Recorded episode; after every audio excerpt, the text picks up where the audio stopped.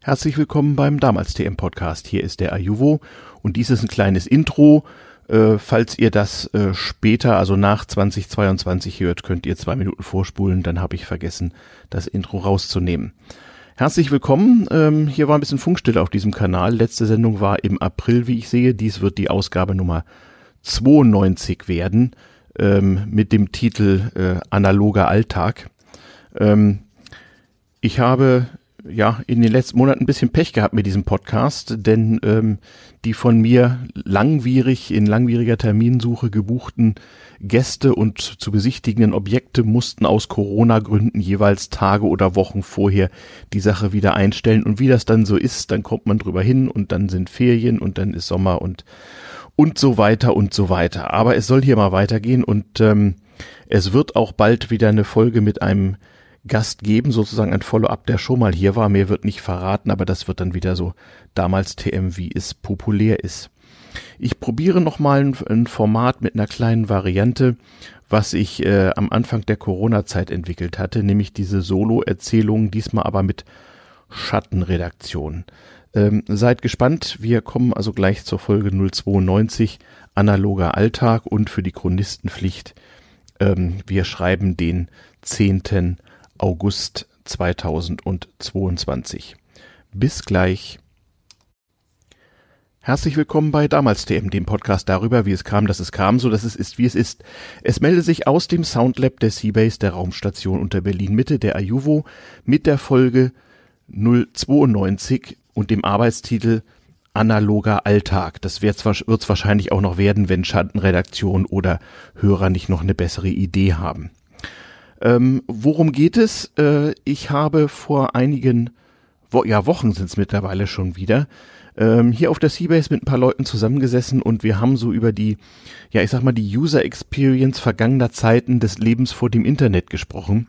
Und es, mir, es ist mir mal wieder schmerzhaft bewusst geworden, dass äh, Menschen, die nach 1990 geboren sind, und auch für die ist dieser Podcast ja gemacht und gedacht, ähm, dass die sich nur noch sehr schwer vorstellen können und warum auch, wie eigentlich das Alltagsleben beim Nutzen von öffentlicher Infrastruktur äh, damals aussah.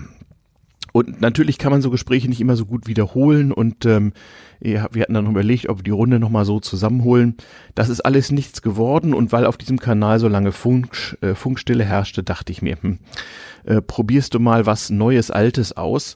Ähm, heute also mal wieder eine Solo-Ausgabe, aber mit Schattenredaktion im äh, Chat. Also wenn ihr mich mal hier irgendwie tippen hört oder so, dann hat das schon seine Richtigkeit. Wahrscheinlich wird aber die elektronische Nachbearbeitung wie immer auch ähm, diese Soundartefakte herausnehmen.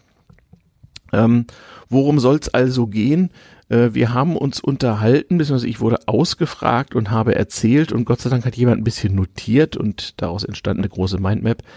Ähm, ich soll mal ein bisschen erzählen, wie das eigentlich so war, ich sag mal so grob in den 1970er und 1980er Jahren, bevor also Anfang der 90er das Internet im heutigen Sinne so ganz langsam anfing. Wenn man ähm, ja, sein Alltagsleben gestaltet hat und Dinge organisiert hat. Und da haben sich drei Bereiche herausgebildet, die wir später gern nochmal mit Gast, Vorschläge immer gerne per E-Mail bitte an den Blog zur Sendung, ähm, die wir gern mit Gast nochmal vertiefen können. Und äh, zum Teil sind es auch Dinge, die schon einmal vorgekommen sind in früheren Sendungen. Ich werde ab und zu mal auf vergangene Sendungen hinweisen. Ich sehe, die werden auch fleißig gehört. Also schaut mal auf damals-tm-podcast.de ins Sendungsarchiv. Da wird man immer irgendwie fündig. Ähm, worauf wollen wir uns konzentrieren? Auf drei Dinge, nämlich die Bank, die Post und die Bahn. Ähm, ihr wisst ja, dass mittlerweile fast schon Running Gag in diesem Podcast, ähm, dass ich mal jemanden suche, der nicht so über die Bahntechnik, aber über die Bahn-User Experience äh, sprechen kann. Und zwar von damals, sowohl Bundesbahn wie auch Reichsbahn. Also Tipps immer an, an uns. Ähm, es gibt auch schon eine User Experience Folge, und zwar eine der allerersten in diesem Podcast. Das ist, glaube ich, die Folge zwei, nämlich äh, Copyshop anno 1936. Da hatte mir nämlich mein Opa erzählt, wie das so war, wenn man Mitte der 30er Jahre eine Kopie anfertigen wollte. Ja, das gab es auch damals schon. Wie überhaupt sich das Berichten über alte Technik ja häufig sehr schnell so anlässt, dass man denkt, hm, diesen Aufwand würde ja niemand treiben. Doch, Also wenn es darum geht, irgendwelche Probleme zu lösen, die den Alltag erleichtern, dann wurde kein technischer Aufwand gescheut. Und wenn die Lösung dann sehr teuer war, dann konnte sich das eben nicht jeder oder nicht jeder so oft leisten. Ja, was meine ich damit? Äh, fangen wir vielleicht mal in der Mitte meiner schönen Mindmap hier an mit der Post. Ja, wie war das eigentlich? Also, und ich versuche da ein bisschen autobiografisch, aber auch aus den, der Anschauung äh, der Techniknutzung meiner Eltern und Großeltern und Freunde und Verwandte und Lehrer und so weiter ein bisschen zu zitieren und zu berichten. Ähm, die Post, also diese äh, äh, ehemals staatliche und heute immer noch sehr monopolistische Einrichtung, damals noch mit so richtigen Beamten, die eine hoheitliche Aufgabe erfüllten, die spielte auch schon für junge Menschen eine ganz wichtige Rolle. Ich hatte es in vergangenen Folgen schon erzählt. Ähm, als selbst der Besitz eines Fernsprechers, Vulgo Telefon, keine Selbstverständlichkeit war, da hat man sich tatsächlich kommunikativ beholfen, indem man physisches Papier hin und her geschickt hat. Und das funktionierte fast ganz ohne Computer oder wenn mal nur mit vereinzelten Mainframes erstaunlich gut. Und auch schon zu Kaisers Zeiten mit Dampfloks und, und, und Telegraphen hat man eine Post organisiert, die in der Lage war, äh, innerhalb jedes Nationalstaates, äh, Mitteleuropas jedenfalls, binnen eines Tages Post von A nach B zu befördern, zu einem ganz brauchbaren Preis. Von Kaisers Zeiten reden wir heute nicht, aber meine frühesten Postnutzererfahrungen dürften so datieren um das Jahr 1970 herum. Ich hatte mir teils autodidaktisch, teils mit Hilfe von Großvater schon vor dem Schuleintritt mal so die nötigsten Buchstaben und Zahlen beigebracht, weil das brauchte man ja zum Beispiel, um das Telefonbuch zu bedienen. Dazu kommen wir noch. Also wenn man dann ähm, meistens dann so von den Großeltern oder so oder von Klassenkameraden aus dem Urlaub irgendwie Post bekam, da war das natürlich ein Ereignis. Und man hat sich auch revanchiert, auch wenn das mit dem Schreiben damals noch ein bisschen schwierig war und man sich helfen lassen musste. Und ich kann mich so dunkel erinnern, äh, eine Postkarte äh, innerhalb Westdeutschland damals kostete so was wie 30 Pfennig oder so. Und das war auch damals schon nicht ganz wenig Geld. Halten wir mal fest, Post war nicht ganz billig. 30 Pfennig, um das im Zusammenhang zu stellen. Ein Liter Benzin kostete 50 Pfennig. Eine Schachtel Zigaretten eine Mark, musste ich für Vater immer holen. Ähm, und eine Tafel gute Schokolade ungefähr eine Mark 20. Also die Wertrelation, seht ihr schon, waren etwas anders. Man hat also mit der Post nicht rumgeaßt, aber wenn ich an meine Oma eine Postkarte mit irgendeinem selbstgemalten Bildchen drauf oder sowas verschickte, dann hat Oma einen Tag später angerufen und sich für die Postkarte bedankt. Ähm, das hat also recht gut funktioniert. Ein Brief kostete dann statt 30 vielleicht 40 Pfennig oder so. Das Briefporto stieg im äh, Laufe der 1970er Jahre relativ steil an. Äh, das waren ähnlich wie es heute wieder ist, äh, Zeiten mit einer gewissen Inflation. Ich glaube, so um das Jahr 1980 waren wir dann schon so bei 70 oder 80 Pfennig für den Standardbrief angelangt. Ja, und ähm, selbst als mit einem CB-Funkgerät und äh, illegalen Verstärkern äh, ausgerüsteter Jugendlicher hat man recht häufig Kommunikation per gelber Post, also gelb von den Briefkästen her. Ähm, die Postboten hatten blaue Uniformen per gelber Post kommuniziert und hatte auch immer ein paar Briefmarken dabei. Ne, das war das nächste Ding. Man konnte ja nicht wie heute mal eben so per Handy-App oder so äh, äh, irgendwelche Dinge frankieren oder sich Porto selber ausdrucken. Man brauchte diese verdammten kleinen Postwertzeichen. Ähm, und die gab's halt auf dem Postamt, also zu gewissen Öffnungszeiten, nicht? Mittagspause beachten, so ungefähr nur bei Vollmond auch damals schon an Briefmarkenautomaten. Ja, man konnte ein paar Groschen, also ein paar zehn Pfennigstücke in einen gelben Automaten vor dem Postamt werfen, an einer großen Kurbel drehen und dann fielen da unten tatsächlich Postwertzeichen heraus. Also man hatte immer ein paar dabei, denn es könnte ja sein, dass man mal dringend irgendwas irgendwo hinschicken musste. Und es funktionierte schneller als heute. Briefkästen wurden öfter geleert. Ähm, die ganzen Taktzeiten der Post, die einfach viel, viel wichtiger waren, waren sehr viel schneller. Und es war ungewöhnlich, wenn ein nachmittags eingeworfener Brief nicht am nächsten Tag beim Empfänger war. In Großstädten gab es immer noch äh, die Zustellung zweimal am Tag und für Geschäftskunden sogar dreimal am Tag. Das wurde dann so langsam abgeschafft.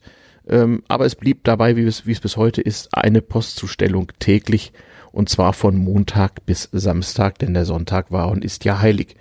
Das äh, Post ist ja eine sehr nationale Angelegenheit. Es gibt auch Länder, die haben zum Beispiel nur Montag bis Freitag zugestellt oder auch Dienstag bis Samstag. Das gab's auch. Ja, ähm, wie kam sozusagen äh, äh, der, äh, die Post zu einem? Naja, mit dem guten alten Briefträger, also in Großstädten genau wie heute noch, der machte halt zu Fuß oder mit dem Fahrrad seine Runde. Auf dem Lande brauchte er dann manchmal schon ein Kraftfahrzeug und ähm, ja, die äh, Deutsche Bundespost hat damals sogar vom VW-Konzern extra modifizierte VW Käfer mit so einem kleinen Lieferwagenaufbau äh, bauen lassen, nur für den Bedarf von Postboten. Die waren unter anderem rechts gesteuert, damit man leichter vom Fahrersitz aus irgendwelche Dinge irgendwo einwerfen konnte. Denn auf dem Lande hatten die Leute teilweise durchaus autogerechte Hausbriefkästen für den Landbriefträger. Wenn man sehr einsam wohnte, hatte man eine innige Beziehung zu seinem Landbriefträger. So war das etwa auch bei meinen Eltern, so mitten im Wald. Will sagen, das war so der Universaldienstleister, der namentlich im Winter sich auch mal aufwärmte und vielleicht sogar eine Tasse Tee oder Kaffee kriegte. Bei dem konnte man auch Briefmarken kaufen und ihm natürlich auch die Post gleich mitgeben. Also, wer in so kleinen Dörfern wohnte, dass es nicht mal den einen Dorfbriefkasten gab, der gab die Post dem Postboten mit. Das hat er selbstverständlich gemacht. Und das Ganze war, wie gesagt, nicht ganz billig.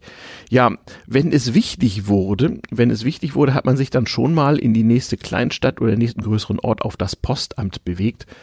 Und auch mittelgroße Dörfer hatten zumindest, so wie es damals hieß, die Posthalterei, also ein offizielles Amtsschild und jemanden, der zumindest in Teilzeit ähm, zu recht eingeschränkten Öffnungszeiten mal so seinen kleinen Laden aufmachte und manchmal wirklich so aus dem Fenster heraus im Dorf so die wichtigsten Postangelegenheiten erledigte. Denn das war ja notwendig. Man hatte da keine Alternative. Es war ein staatliches Monopol und ein hoheitlicher Akt. Das heißt, man war auch als Benutzer Bittsteller bei einer Behörde. Wenn es mal wichtig wurde, genau wie heute auch, und das wurde damals häufiger wichtig, äh, dann musste man Dinge per Einschreiben schicken. Ne? Einschreiben heißt also, es wird registriert wo ein bestimmter Brief, der per Aufkleber mit einer Nummer versehen wird, damals alles noch nicht maschinenlesbar, sondern schön per Hand. Es wurde ganz viel per Hand geschrieben. Es wurde per Hand in große Bücher eingetragen, dass man diesen Brief jetzt entgegengenommen hätte. Und bei jedem größeren Hop sozusagen in der Lieferkette wurde registriert, dass dieser Brief dort vorgekommen war. Das heißt, da wurden mit maschineller Unterstützung tatsächlich schon ähm, umfangreiche Aufzeichnungen getätigt und darum war so ein Einschreibebrief auch teuer. Der kostete das normale Briefporto und dazu einen Zuschlag, der auch damals schon so um die zwei D-Mark oder so betrug. Und äh, ich habe euch ja eben erzählt, ne, so wenn ein Liter Benzin 50 Pfennig kostet, waren zwei Mark nennenswertes Geld. Aber ab und zu, wenn es wirklich wichtig war, dann brauchte man sowas. Wenn es noch wichtiger war und irgendwelche Wertgegenstände in Briefen war, denn man hat durchaus damals, das war auch noch in größerem Umfang erlaubt als heute, äh, wertvolle Dinge irgendwo hingeschickt, Dokumente oder auch Bargeld, ähm, dann konnte man auf dem Brief draufschreiben, Wert so und so viel D-Mark. Und dann hat der Postler in seiner Tabelle, ja, Porto war nicht so weitestgehend vereinheitlicht wie heute, wo es so drei oder vier Porto-Stufen gibt, sondern der Brief wurde gewogen und es wurde sozusagen in, in fünf oder zehn Gramm Schritten genau abgerechnet, wie viel ein Brief kostet. Und genauso wurde in einer Tabelle nachgesehen, äh, es war zunächst das Einschreiberentgelt zu äh, entrichten und darüber hinaus das Wertentgelt. Und das ging danach, äh, welchen Versicherungswert man an dem Brief angegeben hatte. Das ist nicht wie heute nur einer. Der niedrigste Wert waren 500 D-Mark, damals schon eine nennenswerte Summe Geld und für die meisten Wertbriefe reichte das, zumal die dann auch gleich sorgfältig äh, befördert wurden. Wertbriefe im Gegensatz zu Einschreiben wurden also tatsächlich nochmal extra von extra Wertpost, äh, wertpostberechtigten Mitarbeitern völlig separat und getrennt vom sonstigen Postverkehr befördert und genau registriert und auch in Stahlschränken zwischengelagert, damit da nur ja nichts wegkam, weil dann hätte die Post ja haften müssen. Das war sehr, sehr, sehr zuverlässig. So zuverlässig, dass ich mich erinnern kann, ich habe mal in einem größeren Unternehmen in der Kasse gearbeitet, dass man durchaus mal fünfstellige D-Mark-Beträge in Bar in sehr solide Umschläge getan hat, Wert 500 Mark draufgeschrieben hat und das Ganze zur Post gebracht hat und so einen sehr großen Geldbetrag ähm, in Bar von A nach B geschickt. Das war damals ab und zu noch nötig. Man konnte sich sehr darauf verlassen, dass das funktioniert hat. Das war dann zwar nur mit 500 Mark versichert, aber so Firmen hatten dann eben wiederum Versicherungen, die beim im Fall des Wegkommens dieses Briefes dann eben auch mehr gezahlt hätten. So hat man das Ganze dann marktwirtschaftlich umgangen. Und schließlich gab es auch noch die besondere äh, Form des Eilbriefes. Da ist ja gerade so bis Mitte der 1970er Jahre noch wirklich nennenswerte Mengen an Haushalten und Menschen gab, die noch nicht mal ein Telefon besaßen. Denn Telefon war nicht billig, wir kommen noch dazu. Also in meiner Schulklasse waren das nur noch so zwei oder drei Kinder, deren Eltern ihr schon so ein bisschen eigenbrötlerisch veranlagt waren. Aber es gab so diese Menschen ohne Telefon. Also wenn es mal schnell gehen musste, wegen irgendwelcher Nachrichten, dann konnte man auch den sogenannten Eilbrief schicken. Da kam dann, auch da musste man sich also zum Postamt bemühen im Rahmen der Öffnungszeiten. Ähm, und es gab dann auch manchmal in Großstädten so Sonderpostämter oder Schalter in Bahnhöfen oder so, die dann auch schon mal spät abends oder mitten in der Nacht auf hatten, natürlich gegen extra Gebühr. Da kam ein roter Aufkleber drauf per Eilbote. Und das bedeutete erstmal nur, dass der Brief befördert wurde wie jeder andere. Aber wenn er beim, beim Zustellpostamt, beim letzten Hop in der Kette angekommen war, dann hat sich tatsächlich ein Postmitarbeiter mit welchem Verkehrsmittel auch immer, sozusagen als berittener Bote oder per Fahrrad oder per Kraftfahrzeug, sofort auf den Weg gemacht und diesen Eilbrief zugestellt. Da gab es dann auch wieder Vorschriften bei der Post, wie nun sofort definiert war, zu bestimmten Nachtzeiten oder, äh, oder sonntags war das ein bisschen eingeschränkt, aber das ging dann tatsächlich schnell, will sagen, wenn jemand am Sonntagabend in München einen Brief zum äh, äh, Bahnpostamt gebracht hat, wo das noch weiter befördert wurde, und der sollte nach Hamburg gehen, dann wurde tatsächlich, wenn der am nächsten Morgen um neun oder so oder um acht in Hamburg angekommen war, dann wurde nicht gewartet, bis dann der Briefträger mal kommt, sondern dann hat sich sofort jemand ähm, aufs Fahrrad geschwungen und diesen Brief zugestellt. Wenn es noch schneller gehen musste, gab es das Telegramm. Dazu kommen wir dann aber bei der sogenannten grauen Post nach der Uniform der äh, Postler. Wir hatten dazu ja auch schon Folgen. Ja, so, so war das damals. Ähm, schwieriger wurde es dann, wenn es ins Ausland ging. Wie gesagt, Post war und ist eine sehr nationale Angelegenheit und nationale Postbehörden haben mit der Amtssprache Französisch übrigens ähm, nach den Regeln des Weltpostvereins, den es heute noch gibt, miteinander Post ausgetauscht und auch das war sehr, sehr gut organisiert. Ich erinnere mich noch, ähm, der, eigentlich so der wichtigste, häufigste Postzugang, äh, den ich, äh, oder die Postnutzung, die ich hatte in Bezug auf Ausland, war zu der, einer Cousine meines Vaters, meiner Nenntante Helga, die wohnte in Santa Barbara in Kalifornien in den Vereinigten Staaten von Amerika. Und ein Brief ins Ausland war nochmal deutlich teurer. Also ich weiß nicht mehr, eine Mark noch was musste ich für einen Brief bezahlen. Für mich kleines Kind eine nennenswerte Summe, wenn ich Tante Helga was schicken wollte. Und ähm, dieser Brief dauerte aber auch zuverlässig genau, und zwar genau vier Arbeitstage. Also ich wusste, wenn ich Montag einen Brief einwerfe, dann ist der Donnerstag bei Tante Helga in Kalifornien. Und das ist doch mit der damaligen Technik wirklich keine schlechte Leistung und äh, ein Porto im Gegenwert von einer Tafel Schokolade auch wert, wenn man sich das mal so vorstellt.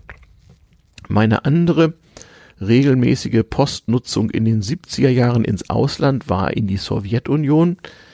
Ähm, da hatten wir auch entfernte Verwandte, aber darum ging es nicht. Ich war, ne, Internet gab es ja nicht, aber es gab immerhin äh, Kurzwelle und Kurzwellenempfänger und es gab äh, CB-Funk und auch Amateurfunk, an dem durfte ich natürlich offiziell nicht teilnehmen, aber es gab die Moskauer Funkuniversität.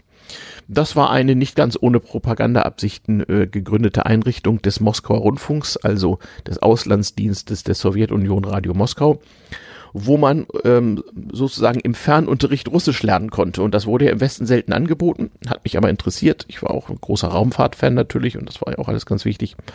Und natürlich wurde man da als äh, Westdeutscher besser behandelt als als Ostdeutscher, wie mir dann ostdeutsche Freunde später erzählten. Jedenfalls hatte ich also meine persönliche Lehrerin Natalia und äh, ich bekam so auf ganz räudigem Papier, wie das im Osten so war, gedruckte äh, Lehrhefte und Bücher zugeschickt. Und Natalia bemühte sich dann, äh, meine äh, so in, in Kinderschrift, kyrillischer Schreibschrift dann äh, abgefassten Werke zu äh, bearbeiten und schrieb mir dann sogar auf einer mechanischen Schreibmaschine auf Deutsch dann kommentierende Briefe zurück. Und das habe ich einige Zeit gemacht. Ein bisschen was davon ist hängen geblieben. Ich kann jedenfalls immer noch in Kinderschrift auch heute meine Post nach Russland richtig adressieren. Und diese Briefe, die dauerten dann schon mal eine Woche, die waren ja auch etwas dicker, etwas länger. Ähm, und ähm, es gab ja jetzt nicht verschiedene Klassenpost, aber äh, so, so ein dicker Umschlag nach Moskau, der kostete dann durchaus auch schon mal so zwei, drei Mark. Das war durchaus schmerzhaft bei meinem damaligen Budget, hat sich aber gelohnt. ja, wenn man nun etwas äh, größere Dinge zu verschicken hatte, dann gab es wie heute auch Paket und Päckchen, aber auch da hoheitliche Aufgabe. Nix automatisiert, nix Packstation oder sonst was. Man musste sehen, wenn man nicht den netten Landpaketboten hatten, den es auch gab, so sehr auf dem Lande, man musste sehen, dass man sein Paket höchst selbst ähm, zu einem Postamt oder einer der kleinen Postamtszweigstellen in der nächsten Kleinstadt schaffte und musste das auf den Schalter wuchten und ein mehr oder weniger gut gelaunter, mehr oder weniger gestresster, mehr oder weniger zeithabender Postbeamter hat das Ganze dann begutachtet. Man hatte einen Paketschein auszufüllen und zwar im Voraus. Auch davon hatte man ein paar zu Hause liegen. Einer kam nämlich in das Paket hinein und einer außen drauf. Und es gab auch noch nicht so diese äh, vorgefertigten hm, ja, so äh, Postkartonverpackungen, wie man sie heute erwerben kann, sondern das klassische Postpaket war noch wirklich so irgendein Karton oder irgendetwas eingewickeltes. Drumherum kam dickes Packpapier, das hatte man auch zu Hause, das konnte man im Schreibwarenhandel oder im Supermarkt erwerben. Und um dieses Packpapier herum kam noch so richtiges Paketband, nein, kein Klebeband, sondern so eine richtige dicke Kordel, die man möglichst kunstvoll, das musste man als Kind dann lernen, möglichst kunstvoll mit den richtigen Knoten um dieses irgendwie halbwegs quaderförmige Knäuel herumzupacken hatte. Ähm, und der Knoten wurde dann meistens auch noch mit irgendwas Klebendem fixiert. Und bei Kleben sage ich nicht Aufkleber, auch der Postbeamte hatte natürlich seinen Leimtopf, wo ein äußerst klebriger Büroleim drin war, mit dem man alles mögliche gut aufkleben konnte. Man gab also dieses Paket ab, es wurde gewogen, nicht? auch da, der Kilotarif war sehr genau und der Postbeamte klebte dann noch so diverse postinterne Kennzeichnungskleberchen da drauf und stellte das Paket dann auf einen großen Wagen zu den anderen. Und wenn ich mich richtig erinnere, so zwei, drei Tage später war das dann auch beim Empfänger angekommen, will sagen, Ding Dong, ein Paket für Sie. Ähm, und wenn man nicht da war, kriegte man halt wie heute auch eine Postkarte im Briefkasten geworfen und musste sich dann zum Postamt bemühen, während der Öffnungszeiten Schlange stehen und so weiter. Also Paketversand und Empfang waren ein bisschen unbequemer, als es heute ist. Halten wir also fest, ähm, es gab, ähm, es dauerte einfach länger, es gab äh, äh, mehrere analoge Zwischenschritte in der Kommunikation und die Leute haben per Briefpost äh, alles Mögliche erledigt, von irgendwelchen Liebesbriefchen unter Schülern äh, bis hin zum Fernschach zum Beispiel, wo man sich einfach postwendend, wie das hieß, von Tag zu Tag den nächsten Zug, so irgendwie Bauer E2, E4 oder sowas, ähm, gegenseitig schrieb und so über die Ferne zum Beispiel eine Schachpartie abbildete. Man war ja notgedrungen einigermaßen ähm, kreativ. Das Ganze ging auch international, dann musste man sich auch mit, noch mit dem Zoll auseinandersetzen. Die Europäische Gemeinschaft, wie es damals hieß, war aber Weitem noch nicht so gut ausgestattet und synchronisiert wie heute. Das heißt, man, wenn man ein Paket aus dem Ausland bekam, dann bekam man zunächst mal eine Nachricht vom Zollamt oder manchmal kam auch ein besonderer Paketbote vorbei, der dann sagte, es ist ein Paket für Sie da aus der Sowjetunion. Verdächtig, verdächtig. Dann musste man jetzt mal eine Zollerklärung machen und eventuell irgendwas bezahlen und dann bekam man das ausgehändigt. Ja, so war das damals. Wir hatten ja nichts. Oder wir hatten eigentlich eine Menge. Es war nur alles sehr viel langsamer und sehr viel analoger und äh, mit einer sehr viel gröberen Taktung als heute versehen. Das hat das Leben zum Teil auch, ja, was heißt entschleunigt, äh, weniger beschleunigt, einfach weil man in diesem System eben auf Antwort warten musste. Wenn es schneller gehen sollte, und da ist in diesem Podcast schon öfter die Rede von gewesen, dann standen einem natürlich zur Verfügung das Telefon, wenn man kein eigenes hatte, dann eben der öffentliche Fernsprecher. Und man konnte nicht nur in eine Telefonzelle gehen und Münzen in ein Apparat werfen und dann recht teuer im Vergleich zu heute, recht teuer äh, äh, Ferngespräche führen. So, das kostete tagsüber durchaus mal so eine D-Mark die Minute. Ja, wie gesagt, äh, die, die Preisreferenzen habe ich euch genannt. Fasse dich kurz stand auf Emaille-Schildern in den Telefonzellen, das war wichtig. Und wenn man mehrere oder längere Gespräche zu führen hatte, dann konnte man auch ins Postamt gehen. Da gab es dann so drei, vier so eingebaute, einigermaßen schalldichte Telefonkabinen. Und dann wurde irgendwann gerufen, äh, Zelle drei, nicht wahr? Ähm, und dann konnte man da also telefonieren und anschließend beim Schalter erfragen, was der ganze Spaß denn gekostet hätte und konnte in Bar bezahlen, selbstverständlich in Bar und bekam eine handgeschriebene kleine Quittung, so im halben Postkartenformat dafür. Manchmal musste man das auch machen, denn der Selbstwählferndienst war keineswegs ganz äh, auf dem ganzen Globus schon verbreitet. Viele Länder, gerade solche, die den Telefonverkehr gerne mal ein bisschen kontrolliert, will sagen abgehört haben, verlangten nach wie vor, dass man, wie zu Kaisers Zeiten auch, auf dem Postamt äh, äh, erstmal den Postbeamten beim Fernamt, beim internationalen Fernamt anrufen ließ und eine Verbindung nach zum Beispiel Australien oder sowas oder in die Sowjetunion ähm, herstellen ließ. Und dann wurde also gerufen, Ihr Gespräch ist da, Zelle 3. Und dann wurde auch gleich noch gesagt, was der Spaß kostet. Nennenswerte Mengen, also ein Telefonat in die Vereinigten Staaten von Amerika kostete in den 70er Jahren irgendwas so drei Mark noch was die Minute. Also da hatte man unter den Argus, Argusaugen der Eltern sehr kurze Gespräche zu führen. Tja, so war das damals. Ähm, falls einem, falls man das irgendwie schriftlich und schnell brauchte, dann stand einem natürlich das Telegramm zur Verfügung. Ähm, das heißt also ein äh, wirklich ganz altertümlich, damals noch nach dem technischen Stand der 30er Jahre, so mit irgendwie äh, 75 äh, Baut äh, über, über, über eine Telefonleitung übertragener äh, kurzer Text, den man per pro Wort zu äh, entrichten hatte. Ein teurer Spaß, aber Telegramm hieß immerhin, man ging aufs Postamt oder man konnte beim Telegrafenamt anrufen, wenn man dann einen eigenen Fernsprecher hatte und somit eine Rechnung, wo man, wo einem die teuren Gebühren in Rechnung gestellt werden konnte. Man ging aufs Postamt, füllte ein Telegrammformular aus, bezahlte einen horrenden Geldbetrag und es gab äh, gewöhnliche und äh, dringende Telegramme. Dringend hieß nochmal doppelt so teuer. Und dann konnte man sich tatsächlich darauf verlassen, dass jemand mit der altertümlichen analogen Technik ähm, diese wenigen Zeichen an ein Zielpostamt übertrug mit einer gewöhnlichen Telefonleitung oder das war halt eine Telegrafenleitung und das dann tatsächlich am anderen Ende der Leitung, wenn es dringend war, auch mitten in der Nacht, ansonsten tagsüber, sich ein Telegrammbote sofort auf den Weg machte. Ja, und das waren Glückwunsch-Telegramme gab es schon, aber das waren meistens schlechte Nachrichten. Also wenn es hieß Telegramm für Sie, ja, dann hatte man sich meistens auch was gefasst zu machen. Also Telegram benutzten Privatleute nur, wenn es wirklich dringend notwendig war und man fasste sich kurz. Aber es war manchmal nötig. Ich habe es in anderen Podcasts schon erzählt. Wenn ich, als mir das selbst möglich war, Anfang der 80er Jahre in die Deutsche Demokratische Republik, also die DDR aus Deutschland einreiste, dann war es äh, für meine nicht telefonbesitzenden äh, Freunde und Bekannte wichtig äh, zu erfahren, dass ich die schikanöse Einreiseprozedur mit, mitsamt meiner Ente überstanden hätte und bald käme.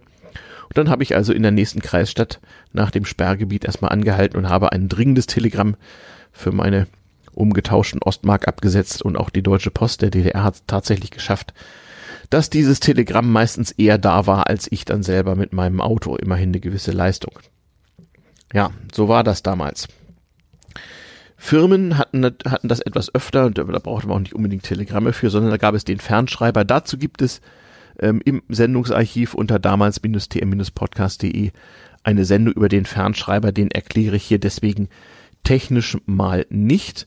Fernschreiber hatten auch nur Behörden und Firmen, das musste man beantragen. Ein Fernschreiber musste man für vierstellige D-Mark-Beträge im Monat mieten. Dann durfte man ihn benutzen und da kam dann noch ein Techniker der Post. In dem Fall der grauen Post, das waren die Fernmelder, die hatten so graue Uniformen und im Gegensatz zu den blauen der Briefpostler.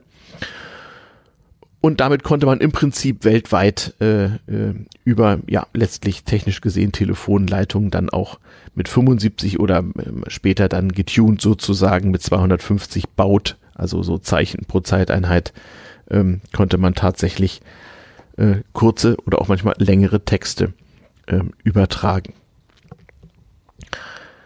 Ja, das, das ging auch. Telefax noch erklärt, ähm, also das Prinzip des Fernkopierers oder auch des Kopiertelegraphen ist schon über 100 Jahre alt. Faxgeräte im heute immer noch existierenden Sinne verbreiteten sich in Westdeutschland allerdings erst im Verlauf der 80er Jahre und so richtig in 90er Jahren in Ostdeutschland dann auch nach der Wende. Ähm, po westdeutsche Postämter verfügten allerdings seit Anfang der 80er Jahre über mindestens ein Faxgerät, denn man konnte da auch ähm, ein Produkt, was irgendwie sowas hieß wie äh, Telebrief oder sowas ähnliches ähm, aufgeben. Das heißt, man konnte, wenn man zum Beispiel eine Zeichnung an jemanden übermitteln wollte, konnte man da hingehen und im Prinzip hat dann ein Postbeamter ein Fax an ein anderes Postamt geschickt, da wo der Empfänger wohnte. Das wurde dort dann in einen Umschlag getan und ähnlich wie beim Telegramm durch einen Boten schnell zugestellt. Gegen entsprechende Gebühr versteht sich. Aber man konnte auf die Weise also auch mal ähm, äh, Schriftstücke sozusagen in Kopie relativ schnell irgendwo hin befördern, wenn das denn unbedingt nötig war. Wie gesagt, nur die Post durfte sowas befördern. Es war ein Monopol. Die einzige Ausnahme, äh, wir kommen da noch zu, war die ebenfalls staatlich hoheitlich organisierte Bahn. Da gab es dann auch die Bahnfracht und das Kuriergepäck. Da kommen wir aber noch, kommen wir aber noch hin. Ja. Und schließlich konnte man bei der Post auch Geldangelegenheiten regeln. Es gab durchaus Menschen, die hatten gar kein Bankkonto, denn es genügte an und für sich das Postsparbuch und das Postscheckkonto, wo man also auf dem und die Postanweisung, wo man also Geldgeschäfte auf dem Postamt erledigen konnte. Und das war durchaus gut, ähm, äh, gut organisiert. Es gab Produkte, die man sich eigentlich heute wünschen würde, die es gar nicht mehr gibt. Und alles völlig analog mit dem Gummipoststempel, wie auch auf den Briefen drauf war zur Entwertung, wurde auch zum Beispiel das Postsparbuch ausgefüllt, entweder maschinell oder von Hand. Und so ein Postsparbuch, also ein kleines Heftchen, wo Guthabenbeträge fortgeschrieben wurde, Ein- und Auszahlungen und auch Zinsen gut geschrieben wurden, war jedenfalls in jedem Postamt Deutschlands problemlos benutzbar. Das war ja schon mal gut, denn auch das Banking war damals eine durchaus lokale oder regionale Angelegenheit. Man konnte keineswegs überall mal, mal ebenso einfach Geld abheben. Man musste sich an Schalterstunden halten. Also kurz und gut, es war wesentlich beschwerlicher, insbesondere für berufstätige Menschen, einfach mal solche Dienstleistungen in Anspruch zu nehmen. Und ein Vorteil war zum Beispiel, dass an Sonnabenden die Banken normalerweise geschlossen hatten. Ähm, und äh, dann war das Postamt am Sonnabend so die einzige Möglichkeit, natürlich nur bis mittags um eins, dann macht das auf dem Lande zu, um mal irgendwie Geld einzuzahlen, sich Bargeld zu besorgen oder irgendwas irgendwo hinzuschicken. Dieses Postsparbuch war zum gewissen Grade sogar international, zumindest innerhalb Europas. Man konnte also auch als Tourist in der Schweiz oder so mit seinem deutschen Postsparbuch und einer kleinen Pappkarte, äh, das war sozusagen die Zwei-Faktoren-Authentifizierung, zum Schweizer Postamt gehen und dann äh, zu einem günstigen Umrechnungskurs auch Schweizer Franken von seinem deutschen Postsparbuch abheben. Und auch das wurde von Hand mit dem Poststempel dann in diesem Buch quittiert. Und ähm, die Information über Zahlungsvorgänge war völlig beleggebunden. Das heißt, es wurden tatsächlich kleine Papierzettel bewegt, an denen hing sozusagen ein ein Gutschriftsanspruch äh, beziehungsweise ein, ein Belastungsanspruch äh, zugunsten oder zulasten eines gewissen Kontos. Will also heißen, wenn man Geld überwiesen hat, und das war bei den Banken im Prinzip genauso, dann füllte man ein dreiteiliges Formular aus. Bei der Post war das noch lange so, äh, wie bis äh, nach dem Zweiten Weltkrieg auch bei den Banken, nämlich ein dreiteiliges Formular, was mit der Schere zweimal durchgeschnitten wurde. In der Mitte ein größeres Formular, links ein kleines für die Bank, wo man Geld weggeschickt hat und rechts ein kleines für einen selbst als Kunde, dass man denn nun eine Überweisung getätigt hätte. Und in der Mitte, das war der, der Gutschriftsbelegträger und der wurde physisch von Bank zu Bank oder auch von Post zu Bank oder von Post zu Post befördert und, äh, und zwar im Tagesrhythmus, also im Buchungstage- oder Arbeitstagerhythmus. Und jeden Tag war sozusagen das Geld dann einen Hop weiter im Netzwerk und es konnte von Bank zu Bank oder Post zu Post äh, bis zu vier Tage dauern, bis eine Überweisung dann mal auf einem Konto gutgeschrieben wurde. Und das erfolgte auch nur einmal am Tag. Das heißt, auch der ganze Zahlungsverkehr war beschwerlicher und langsamer.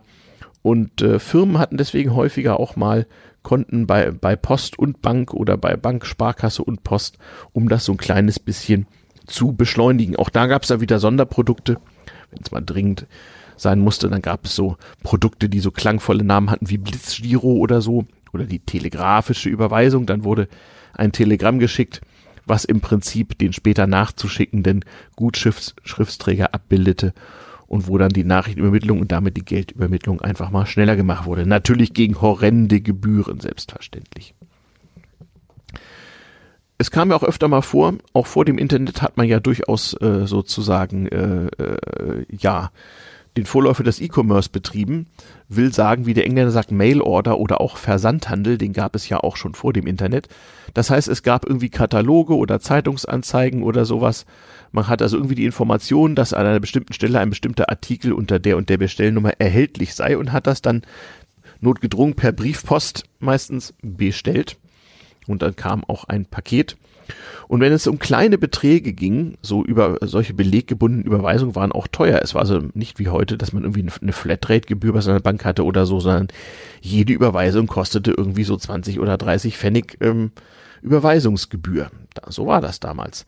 Also ähm, gerade wenn man jetzt irgendwie Kataloge angefordert hat oder, oder kleine Dinge äh, geschickt hat, dann war es im Versandhandel gar nicht mal unüblich, dass man als Währung, sozusagen als, Ver, äh, als Versandwährung, da Münzen da ja nun mal unpraktisch waren, Briefmarken benutzt hat. Ne, es gab also Kataloge, auch Zeitungsanzeigen, so Katalog gegen drei D-Mark in Briefmarken unter Firma sowieso, Postfach sowieso, Postleitzahl Ort. Dann hat man also drei Mark in Briefmarken in einen um Umschlag gesteckt und daneben geschrieben, bitte schicken Sie mir Ihren aktuellen Katalog.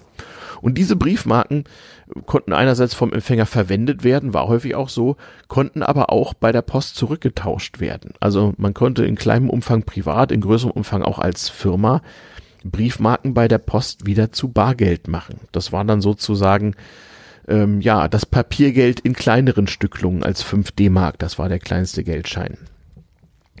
So hat das funktioniert. Ähm, und auch hier wieder, ne, also mit den entsprechenden Postlaufzeiten war das eben alles eine etwas langwierigere Angelegenheit. Und es war ein großer Kostenfaktor. Also wenn man damals Versandhandel betrieb, dann war der Versand des Katalogs an die Stammkundschaft ein wesentlicher Kostenfaktor, den sich die Post auch teuer hat bezahlen lassen. Ja, kommen wir mal ein bisschen mehr zu User Experience ich hatte es schon angedeutet, also die Kunden- und Personalrolle bei der Post, wir werden sehen, dass es bei Bank und Bahn nicht so viel anders war, ja, war die eines, eines Bittstellers oder eines Dienstleistungsfalles. Also die Kundenrolle war eine andere als heute. Man kann ja also diese gnadenlose Kundenorientierung auch durchaus etwas kritisch sehen. Aber da war es eben wirklich so, dass man bei einer staatlichen Behörde einem staatlichen Beamten gegenüber saß, der kontrolliert hat, ob man die Vorschriften eingehalten hätte, um eine bestimmte staatliche Dienstleistung in Anspruch zu nehmen. Wenn man das nicht getan hätte, dann wurde der Vorgang eben nicht ausgefüllt. Also wenn der Beamte der Meinung war, das Formular sei unleserlich oder unvollständig ausgefüllt, dann bekam man das zurück und wenn man Pech hatte, konnte man sich in der allfälligen Warteschlange halt eben hinten anstellen. Und wenn der Beamte seine Pause hatte, dann wurde der Bearbeitungsvorgang unterbrochen und man wurde darauf hingewiesen, dass es in einer Viertelstunde weiterginge. Nur um das mal so ein bisschen zu illustrieren. So war das damals. Das Filialnetz war einigermaßen begrenzt, aber natürlich schon feingliedrigere als heute. Also auch in kleinen Orten gab es zu sehr beschränkten Öffnungszeiten irgendwie eine Poststelle, wo man äh, Dinge erledigen konnte. Und das Wichtigste war eigentlich, dass keine Fehler passieren und alles sozusagen genau wie vorgeschrieben möglichst effektiv seinen Gang ging. Ähm, ich muss mich dran erinnern, irgendwie im Geschichtsunterricht oder so äh, sprachen wir mal über Lenin, so den ähm, Schöpfer des Sowjetkommunismus. Lenin hat in seinen Schriften, bevor er an die Macht kam, er lebte da, da ja in der Schweiz, ähm, nicht die Schweizer, sondern die Deutsche Post tatsächlich als ein gedankliches Modell für eine äh, sozialistische Planwirtschaft gesehen. Er hat also gesagt, wenn alle mit der Mentalität deutscher Postbeamten ihren wirtschaftlichen Tätigkeiten nachgingen, dann könnte man eine Wirtschaft so organisieren, dass äh, man Marktmechanismus ausschalten kann und Ausbeutung des Menschen durch den Menschen, so hieß es ja bei Marx, hinkünftig überflüssig machen könne. Ja, so war das. Also ähm, äh, für diesen bürokratischen Betrieb beneideten einen Menschen in anderen Ländern durchaus, wo es auch Post gab, wo die aber nicht ganz so zuverlässig funktioniert hat. Und Zuverlässigkeit war also das Allerwichtigste. Ähm, einer meiner Großväter war in seinem letzten Job nach dem Zweiten Weltkrieg dann auch Postbeamter. Das hatte sich durch Kriegs- und Nachkriegswirren so ergeben. Allerdings mehr so im Fernmeldebereich. Aber das war schon ein Betrieb, ähm, der ein gewisses Berufsethos von seinen Mitarbeitern, eine gewisse Attitude so verlangte. Und man konnte es so Postbeamten schon ansehen, die übrigens schlecht bezahlt waren. Also mit Geld war die Motivation nicht so besonders gut. Sie durften ja auch kein Trinkgeld oder so annehmen. Ähm, also nach heutigen Maßstäben waren meine Großeltern äh, arme Leute. Sie haben sich aber nicht so gefühlt, obwohl mein Großvater schon ein besserer, ein gehobener Postbeamter war. Ja, das ist ein anderes Thema.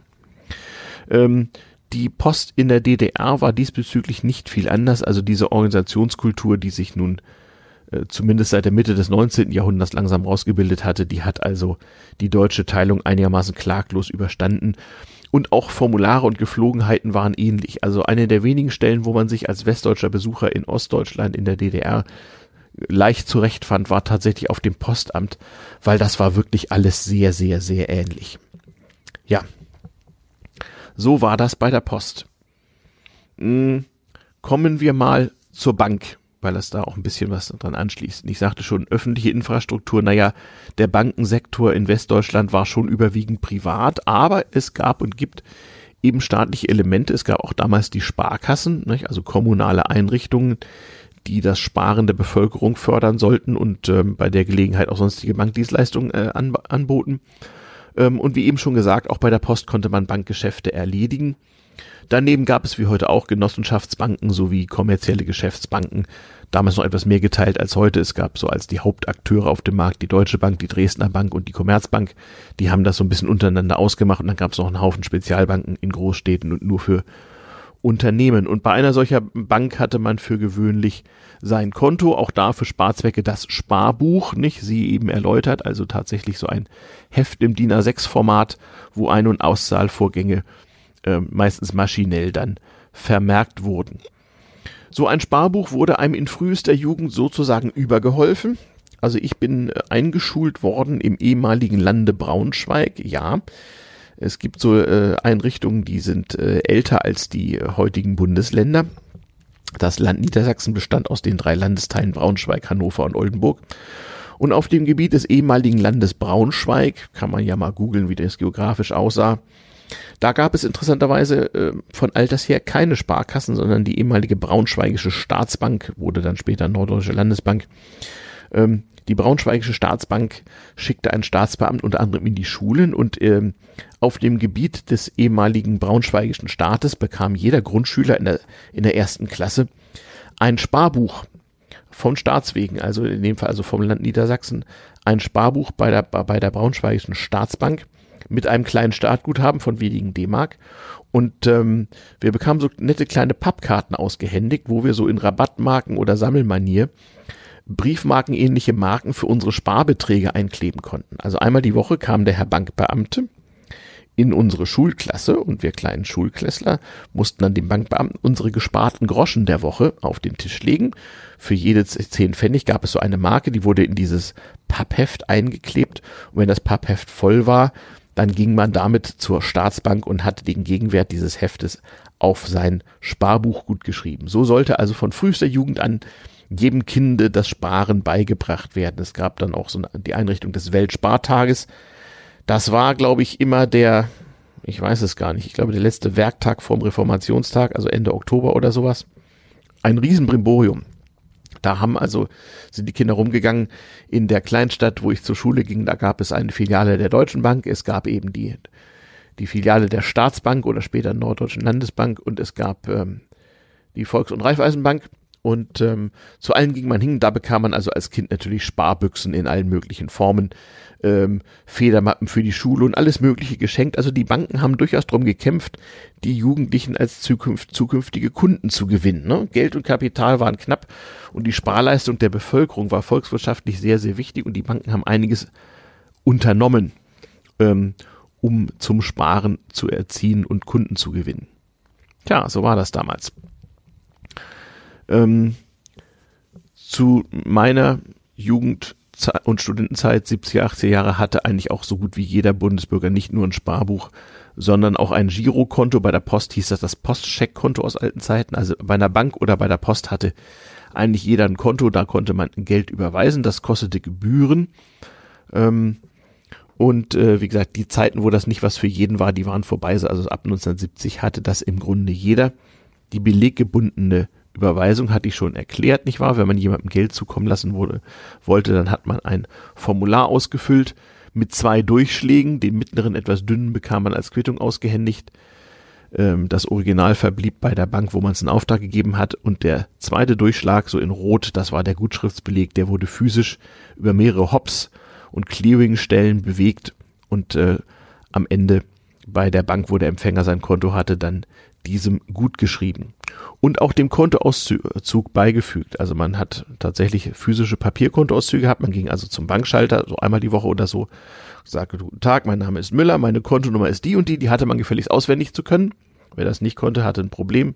Schreiben Sie es gefälligst auf, denn danach waren die Kontoauszüge abgelegt. Und ähm, da bekam man also bei allen Gutschriften auf seinem Konto auch gleich diese Belege mit dazu. Ne, das war also nicht so komfortabel wie heute beim Online-Banking mit langen Buchungstexten, sondern da stand sehr, sehr kurz nur Gutschrift 23 Mark 40. Und worum es sich da handelte, das hatte man eben diesem Beleg zu entnehmen, der ihm als Anlage mit dazu gegeben wurde. Also ähm, der Geldüberweisungsvorgang war an ein Stück Papier gebunden. Ja, was hat man bei seiner Bank noch gemacht? Ja, Kredit gab es natürlich auch, also Verbraucherkredite für Anschaffung äh, gab es für die Hausfinanzierung gab es den Bausparvertrag, das sparen wir uns hier mal ein bisschen. Und es war so ein bisschen eine Mentalität, man beantragte einen Kredit und Kredit wurde einem gewährt. Also wie gesagt, äh, nicht Geldkapital war, es war knapp in der Volkswirtschaft und Kredit bekommen, das war also eine, ein, nicht gerade ein hoheitlicher Akt vielleicht, aber es war doch zumindest so, dass der Kreditnehmer in einer Bittstellerrolle gesehen wurde und auch erwartet wurde, dass er sich so benimmt. Ach ja, kommen wir mal ähm, zum Bargeld. Das wird ja immer mal wieder so diskutiert, inwieweit man das noch brauche und so weiter und so fort. Ähm, so völlig bargeldlose Alternativen konnte man sich damals noch nicht vorstellen. Also Bargeld war wesentlich wichtiger als heute. Man hatte immer Bargeld dabei zu haben und zwar auch Kleingeld, also auch Münzen, weil man die im Alltag für alles Mögliche brauchte. Also sowohl zum Erwerb einer Parkberechtigung am Straßenrand äh, wie auch zum Erwerb einer Briefmarke oder meinetwegen auch einer Bockwurst an der Pommesbude oder so, war einfach Bargeld vonnöten.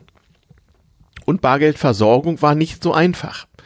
Also die ersten Automaten, wo man sich außerhalb der Schalteröffnungszeiten mit Bargeld versorgen konnte, die kamen so in 80er Jahren auf und das war also ein, ein, ein Wunderwerk der Technik.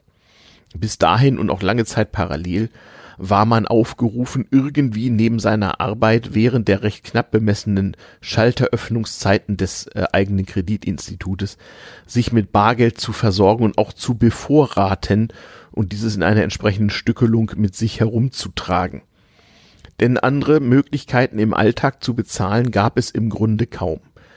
Natürlich gab es praktische Lösungen. Also so beim Kiosk des geringsten Misstrauens um die Ecke konnte man durchaus anschreiben, wie das hieß. Will sagen, der Kioskbesitzer hatte ein, ein kleines Heftchen, wo er so für die Stammkunden aufgeschrieben hat, damit die nun nicht jeden Tag irgendwie ihre äh, paar Pfennig für die Zeitung oder sowas äh, in Kleingeld rüberreichen mussten und da wurde halt einmal die Woche bezahlt oder so.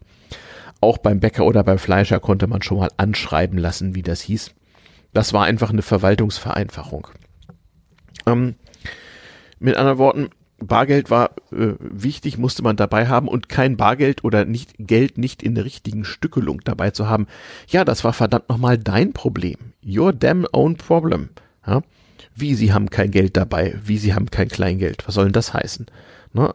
Und ähm, gut, man war hilfsbereit. Also man konnte durchaus in jedes beliebige Geschäft gehen, wenn man jetzt also irgendwie, sagen wir mal, für die Parkuhr, nicht Parkscheinautomaten gab es noch kaum, ähm, wenn man also sein Kraftfahrzeug gebührenpflichtig am Straßenrand abstellt und man hatte keine 10 Pfennigstücke zu, äh, zur Bedienung dieses Gerätes, dann konnte man zum Beispiel in die Apotheke oder Buchhandlung nebenan gehen und fragen, können Sie mir gerade mal ein paar Groschen für die Parkuhr wechseln? Das wurde dann auch gemacht.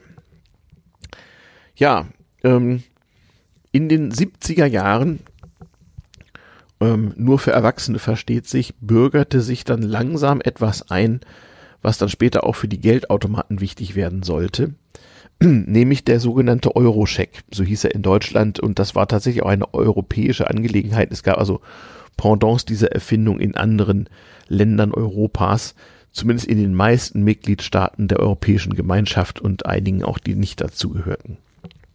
Was war das? Zunächst mal Scheck wird ja heute auch kaum noch benutzt, außer zwischen Unternehmen. Also Scheck ist ja eine Zahlungsanweisung an die eigene Bank. Bitte zahlen Sie aus meinem Guthaben so und so viel Euro heutzutage an den Überbringer dieses Stück Papiers.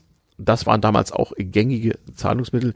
In Deutschland war es aber nicht so wie in anderen Ländern, dass man sich als Privatmensch so fleißig Schecks hin und her schickte oder wie in Frankreich damals üblich so als Hausfrau im Supermarkt per Scheck bezahlte. Das war dann doch etwas mühsam. Aber Schecks gab es, die waren auch durchaus im Alltag bekannt, äh, auch in der DDR übrigens in recht praktischen kleinen Blocks. Mhm. Das Problem einem Scheck war halt, man wusste ja nicht, es war ja wie gesagt alles analog und äh, nichts war online überprüfbar.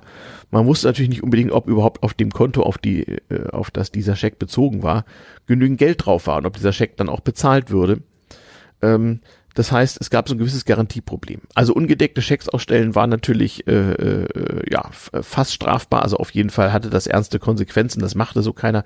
Aber es hätte ja mal was schiefgehen können. Und so hat man zur Beförderung des äh, äh ja des Konsums in Deutschland, ich meine 1973 oder so, den sogenannten Euro-Scheck eingeführt. Was war das? Das war ein Scheck, bei dem die ausstellende Bank bis zum gewissen Höchstbetrag von anfangs 300 Mark, ein damals nennenswerter Betrag, die Einlösung garantierte. Und zwar dann, wenn man zu diesem Scheck in dem Geschäft, wo man ihn ausstellte und zahlungshalber übergab, ein kleines Plastikkärtchen vorzeigte, die sogenannte Euro-Scheck-Karte. Da war nochmal die, die Unterschrift die, äh, hinterlegt, die genauso auszusehen hatte wie auf dem Scheck. Und man musste auf der Rückseite des Schecks eine kleine Nummer eintragen, die auf diesem Kärtchen vermerkt war. Das war also sozusagen die papierende ähm, Zwei-Faktor-Authentifizierung. Und viele Geschäfte hatten so ein Zeichen an der Tür, dass sie solche Euro-Schecks gern in Zahlung nahmen. Denn wie gesagt, man hatte Bargeld dabei zu haben. Und wenn man zum Beispiel hochwertigere Textilien gekauft hat, das war damals auch durchaus noch teurer als heute im Verhältnis zum Einkommen. Also wenn so der Bankangestellte mit vielleicht 1500 Mark Mon Monatsnettoeinkommen, wenn der sich für 300 Mark einen Anzug kaufte, dann war das eine verdammt teure Sache. Und dann musste er halt entweder die selten benutzten 100 Mark Scheine bemühen oder einen Euro-Scheck ausstellen. Das war ein Riesenerfolg, zumal äh, das Touristen, das Touristenland Deutschland, also im Sinne von, dass Deutsche als Touristen sehr viel ins Ausland, ins europäische Ausland fuhren, das hat sich sehr schnell europaweit etabliert. Und da ja noch jedes Land seine eigene Währung hatte, war das einfach auch praktisch mit dem Euro-Scheck, das war der Gedanke, eben auch im Ausland, sagen wir mal in Spanien, eine, entsprechenden, eine entsprechende Menge Peseten am Bank- oder Postschalter gegen Euro-Scheck abzuheben. War einfach eine praktische Sache, völlig analog, alles nur sozusagen mit Papier und Bleistift und äh, äh, Papierausweis und Gummistempel. Fälschen war ja auch wesentlich schwieriger, wenn es auch natürlich vorkam, aber das war eben sehr, sehr selten. Im Grunde war es dasselbe Prinzip wie heute. Zum Beispiel mit dem Pkw-Führerschein. Ne? So ein Führerschein ist kein sonderlich fälschungssicheres Dokument, damals noch weniger. Aber es hat einfach keiner gemacht, weil es war ja dann schon analog irgendwie nachzuhalten, ob dieser Führerschein echt sei und ob man wirklich einen hätte. Und es gab einfach riesigen Ärger, wenn man keinen hatte und trotzdem Auto fuhr. So ähnlich war das halt mit Eurochecks und Eurocheck-Karten auch. Ähm, wenn man sowas haben wollte, musste man schon einen regelmäßigen Gehaltseingang haben. Also nicht jeder Kontoinhaber bekam einfach so Eurochecks und meistens auch nur zehn Stück gleichzeitig. Denn die Bank war dann ja gezwungen, 10 mal 300 Mark auszuzahlen, auch wenn das Konto leer war. Das war also eine gewisse Kreditgewährung. Äh, ähm, ja, und daraus entwickelte sich dann später, als dann so Anfang der 80er Jahre die Wunderwerke der, der Geldautomaten aufkamen, ähm, daraus entwickelte sich das dann, diese, diese Eurocheck-Karten bekamen einen Magnetstreifen, nicht, auch nicht weiter verschlüsselt oder so, aber wer hatte schon einen Magnetstreifenleser? Und damit konnte man mit Hilfe einer Geheimzahl, die anfangs noch auf den Karten gespeichert waren, einer vierstelligen PIN, dann eben Höchstbetrag, meistens auch 300 oder 400 Mark, an einem Geldautomaten abheben und das äh, war also sensationell, das war eine enorme Erleichterung. Man musste also nicht mehr darauf achten, dass man irgendwie einmal der Woche zur Bank kam und irgendwie an Bargeld kam und es äh, entfielen auch so langsam die ganzen inoffiziellen Möglichkeiten der Bargeldbeschaffung irgendwie bei der heimischen Tankstelle oder was auch immer. Man konnte tatsächlich ein bisschen einfacher ähm, äh, ja, an Bargeld kommen, denn das war weiterhin sehr dringend nötig. Also der Euroscheck, das war dann schon ein Akt nur für größere Beträge, meistens so im Konsum, Einzelhandel. Kreditkarten waren in Deutschland im Privatbereich in 70er und auch noch 80er Jahren kaum verbreitet. Das kam erst später, also kein Mensch hatte eine Kreditkarte, die gab es schon, aber das hatten im Wesentlichen äh, Geschäftsreisende. Ansonsten wurde das von Deutschen in Deutschland kaum benutzt und es gab auch nicht so viele Akzeptanzstellen, also amerikanische Touristen hatten so oft ihre liebe Not mit ihrer American Express Card oder so ein Geschäft oder Hotel zu finden, was die auch tatsächlich angenommen hat. Ja, was war stattdessen angesagt, wenn man äh, in den Urlaub ins Ausland fuhr? Ja, entweder ausländisches Bargeld, sogenannte Sorten, also man ging dann zur Bank und sagte, ich hätte gerne für 200 D-Mark amerikanische Dollars und dann bekam man die zu, zum entsprechenden Wechselkurs und manchmal noch gegen Gebühren. Und weil das nicht immer so vorteilhaft war und natürlich auch große Mengen an ausländischer Bargeldhaltung bei den Banken voraussetzte, hatten so einige wenige globale Anbieter ähm, den Reisescheck erfunden. Reisescheck hieß, man ging zur Bank und sagt, gib mir mal für 1000 D-Mark für meinen Urlaub Reisechecks in der Stückelung von 50 Mark oder so. Die gab es nicht nur in D-Mark, die gab es auch in, in anderen gängigen Währungen, Pfund, Dollar, französische Francs, Schweizer Franken, was auch immer. Also in der passenden Währung ließ man sich Reisechecks geben und die musste man vor den Augen des Bankbeamten auf der Vorderseite einmal unterschreiben. Ja, die Unterschrift war sozusagen die faktorielle Authentifizierung. Und wenn man das gemacht hatte, dann bekam man meistens gegen ein Prozent Gebühren. Also wenn man für, für 1000 Mark Reisechecks haben wollte, muss man 1010 Mark bezahlen, war also relativ günstig. Bekam man diese Reisechecks ausgehandelt und mit diesen ausgehändigt. Und mit diesen Reisechecks konnte man im Urlaubsland teilweise in Einzelhandelsgeschäften, vor allem aber bei Banken und bei der Post, halt entsprechendes Bargeld bekommen. Also wenn ich mit meinen äh, Schweizer Franken Reisechecks so, äh, in den Winterurlaub in die Schweiz gefahren bin, dann konnte ich bei der Schweizer Post so einen Reisecheck vorlegen, leistete dann vor den Augen des gestrengen Postbeamten die zweite Unterschrift, die der ersten auf dem Scheck möglichst ähnlich zu sehen hatte und am besten auch derjenigen in meinem Personalausweis oder Reisepass zu ähneln hatte. Das war die Kontrolle damals. Ähm, den übergab ich dann und bekam dann gebührenfrei den Nennbetrag dieses Reisechecks ausgehändigt. Heute praktisch verschwunden, gibt's glaube ich immer noch ein bisschen, aber es ähm, war halt eine sehr praktische touristische Angelegenheit. Und das Gute war, die waren in gewisser Weise versichert. Wenn man Reisechecks verloren hat oder sie einem gestohlen wurde, so Klassiker, nicht äh, Touristenfalle, Taschendieb und so, ähm, dann konnte man diese Reisechecks, die wurden, äh, man bekam so eine Quittung, wo die Nummern registriert waren, dann konnte man also Ersatz verlangen, wenn man wieder zu Hause war. Denn ohne die zweite gleiche Unterschrift waren die ja im Prinzip nichts wert. Natürlich haben die Diebe diese Unterschrift gefälscht, aber dann konnte man das ja verfolgen. Es gab also Sperrlisten von Reisechecks, auch dicke Bücher, die wurden dann mühsam gewälzt. Also man sieht schon, man musste als Dieb und Fälscher ein bisschen schneller sein und falsche Ausweise ha haben, dann ging das schon. Aber dafür war ja das eine Prozent Gebühren da, um diesen Fort irgendwie zu decken. Ja, wenn man mal ausnahmsweise als Normalbürger Geld ins Ausland überweisen wollte, dann hatte man Trauer und es war ein sehr teurer Spaß. Darum hat man denn eben auch gerne mal lieber den internationalen Wertbrief benutzt und Bargeld geschickt oder sowas. Also kleinere Geldbeträge von einem Land ins andere überweisen hatte Transaktionskosten, die in keinem Verhältnis zur übertragenen Summe standen. Es war völlig absurd.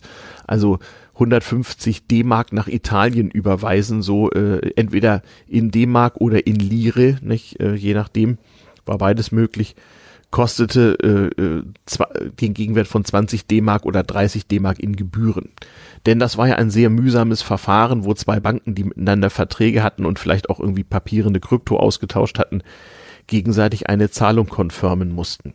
Das war sehr, sehr schwierig, zu, zumal viele Länder auch das Umtauschen von Geld beschränkt haben. Man war als Deutscher, als Westdeutscher in einer sehr privilegierten Position, dass man in einem Land war, dessen Währung man fast ohne Beschränkung in äh, alle möglichen anderen Währungen tauschen durfte und auch eben ins Ausland überweisen durfte. Das durften die, die äh, Bürger vieler anderer Länder eben nicht.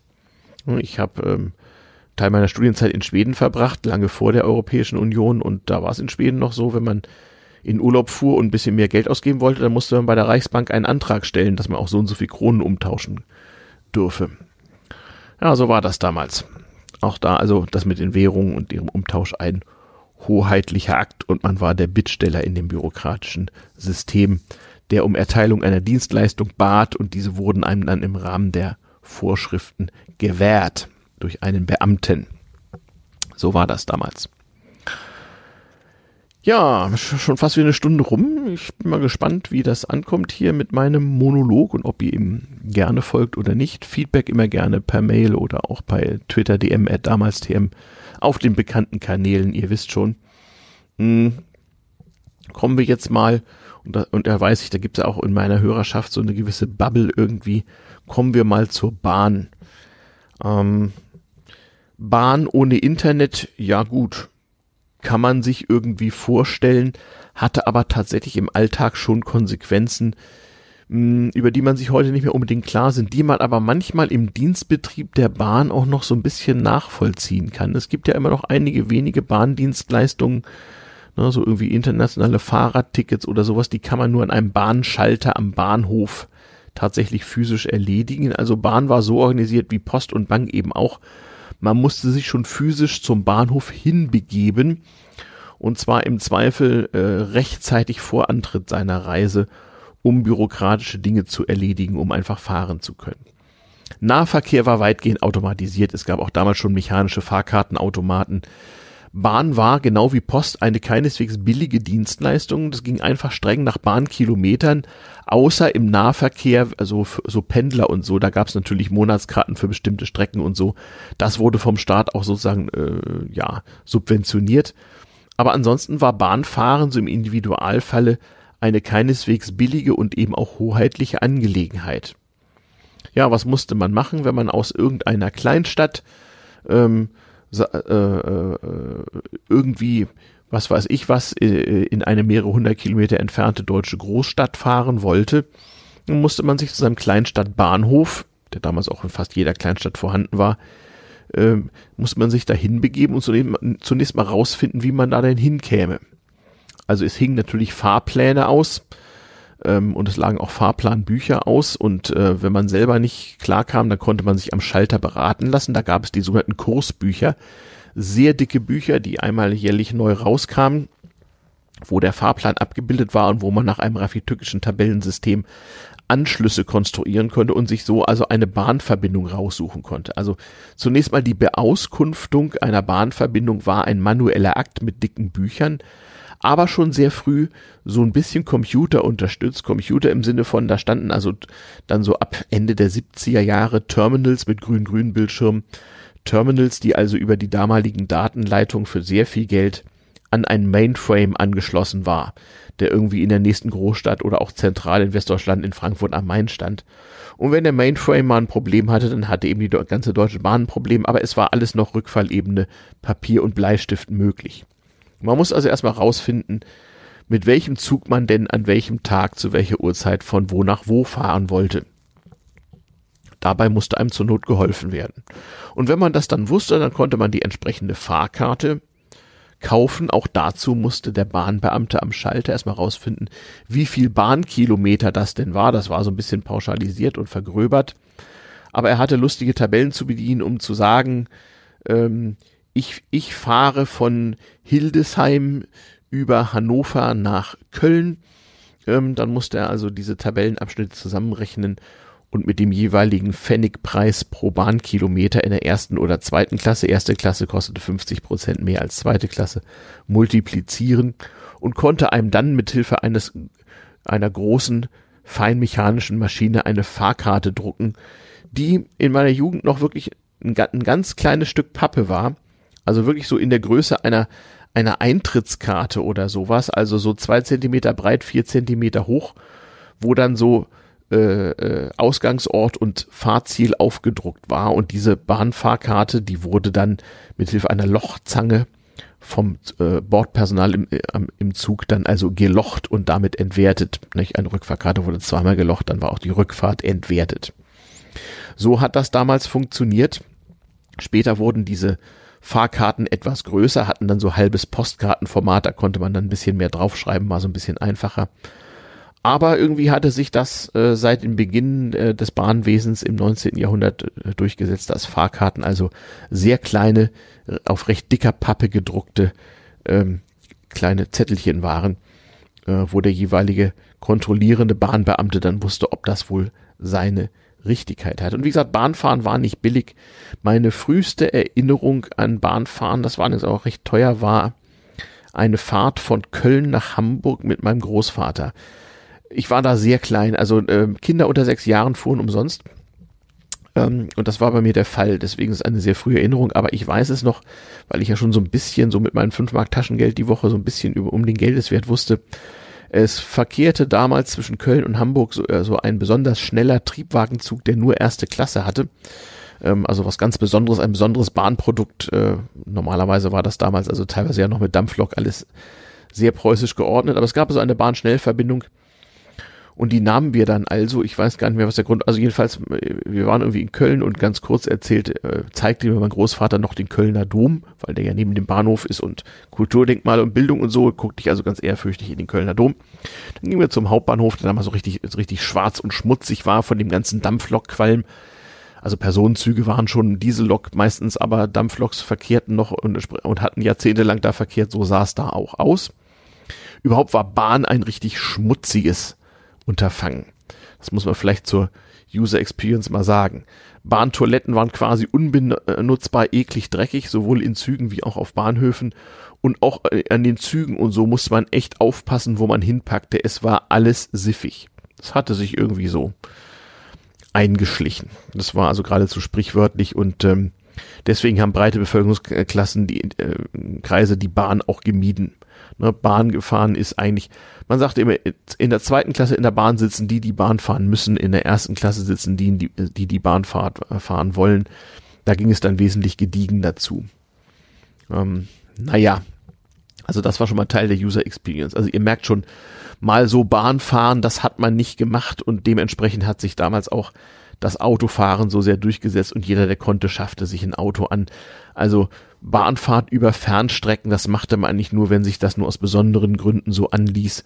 Geschäftsreisende fuhren zum Beispiel auch mit dem Schlafwagenzug, das war damals wesentlich häufiger.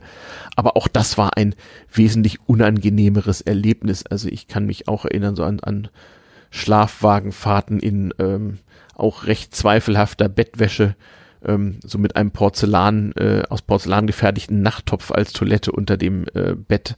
Alles ein bisschen gruselig und wirklich nicht zur Nachahmung empfohlen und auch sehr, sehr schlechte Bordverpflegung. Naja, es war halt ein staatlicher Betrieb, der mit oder ohne Benutzer genau gleich schnell funktionierte und ähm, ähnlich wie bei Bibliotheken oder Postämtern war es halt auch so prima Betrieb. Wenn diese blöden User nicht wären, dann wäre er noch viel besser. Also es war einfach alles nicht schön.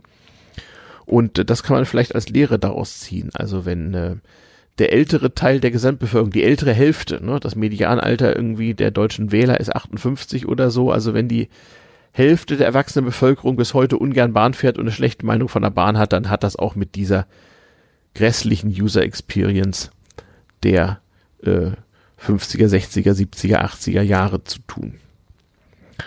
Ja, man setzte sich also in, in seinen Zug und wie gesagt, nicht irgendwelche Apps, irgendwelches Internet, irgendwelche Echtzeitinformationen gab es nicht. Man musste also hoffen, dass man im richtigen Zug saß. Das war schon recht sorgfältig beschildert.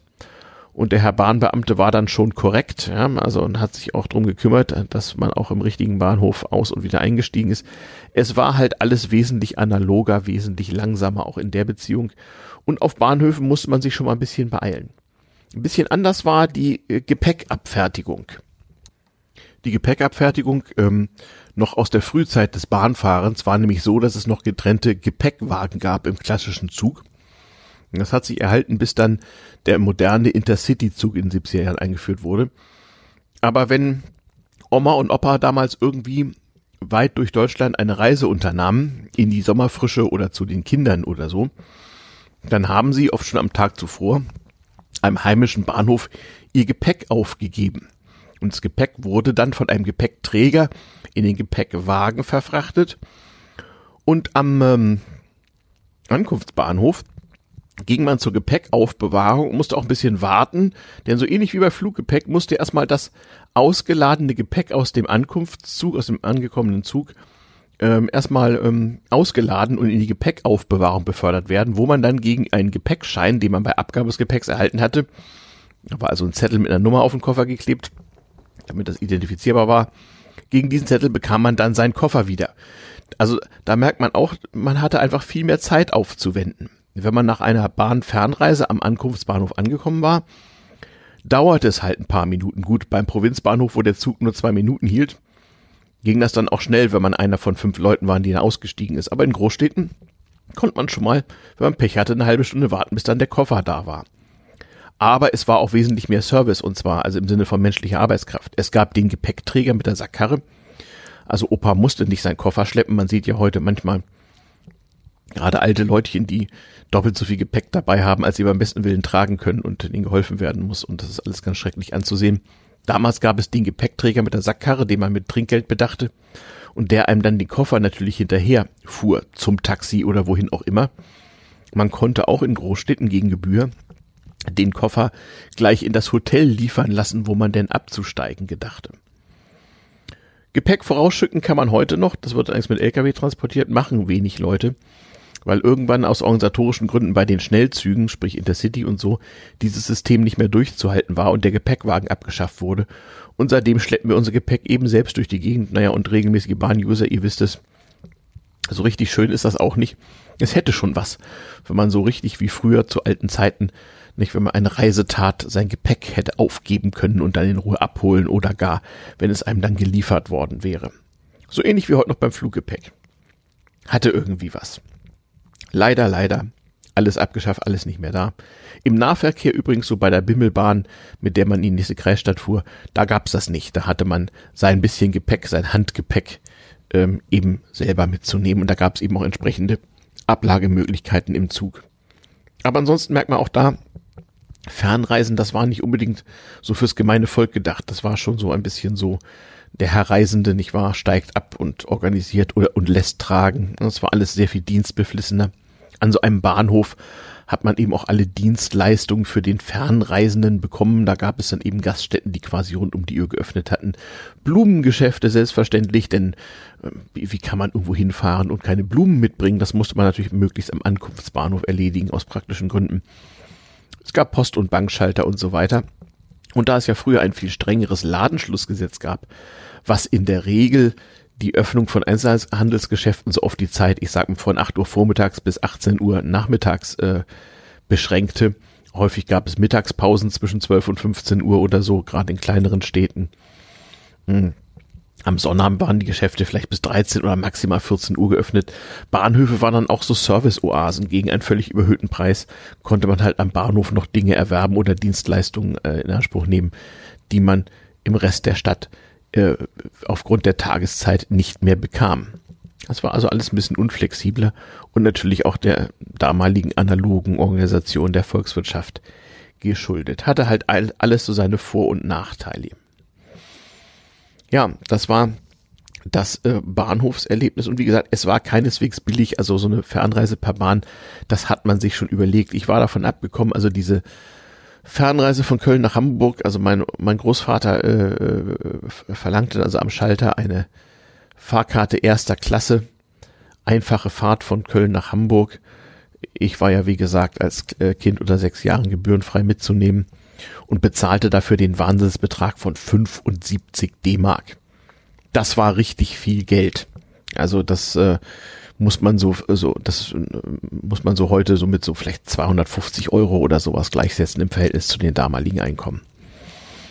Das hat man sich also schon ein bisschen überlegt. An Bord der Züge gab es dann eben auch Service nicht. Es gab den Speisewagen, in dem noch ein richtiger Koch die Bratpfannen äh, schwang und äh, gekocht hat. Wie gesagt, das Angebot der äh, äh, Speisewagen sowohl in Ost- wie in Westdeutschland, im Osten bei der Mitropa, im Westen bei der DSG, der Deutschen Speisewagengesellschaft.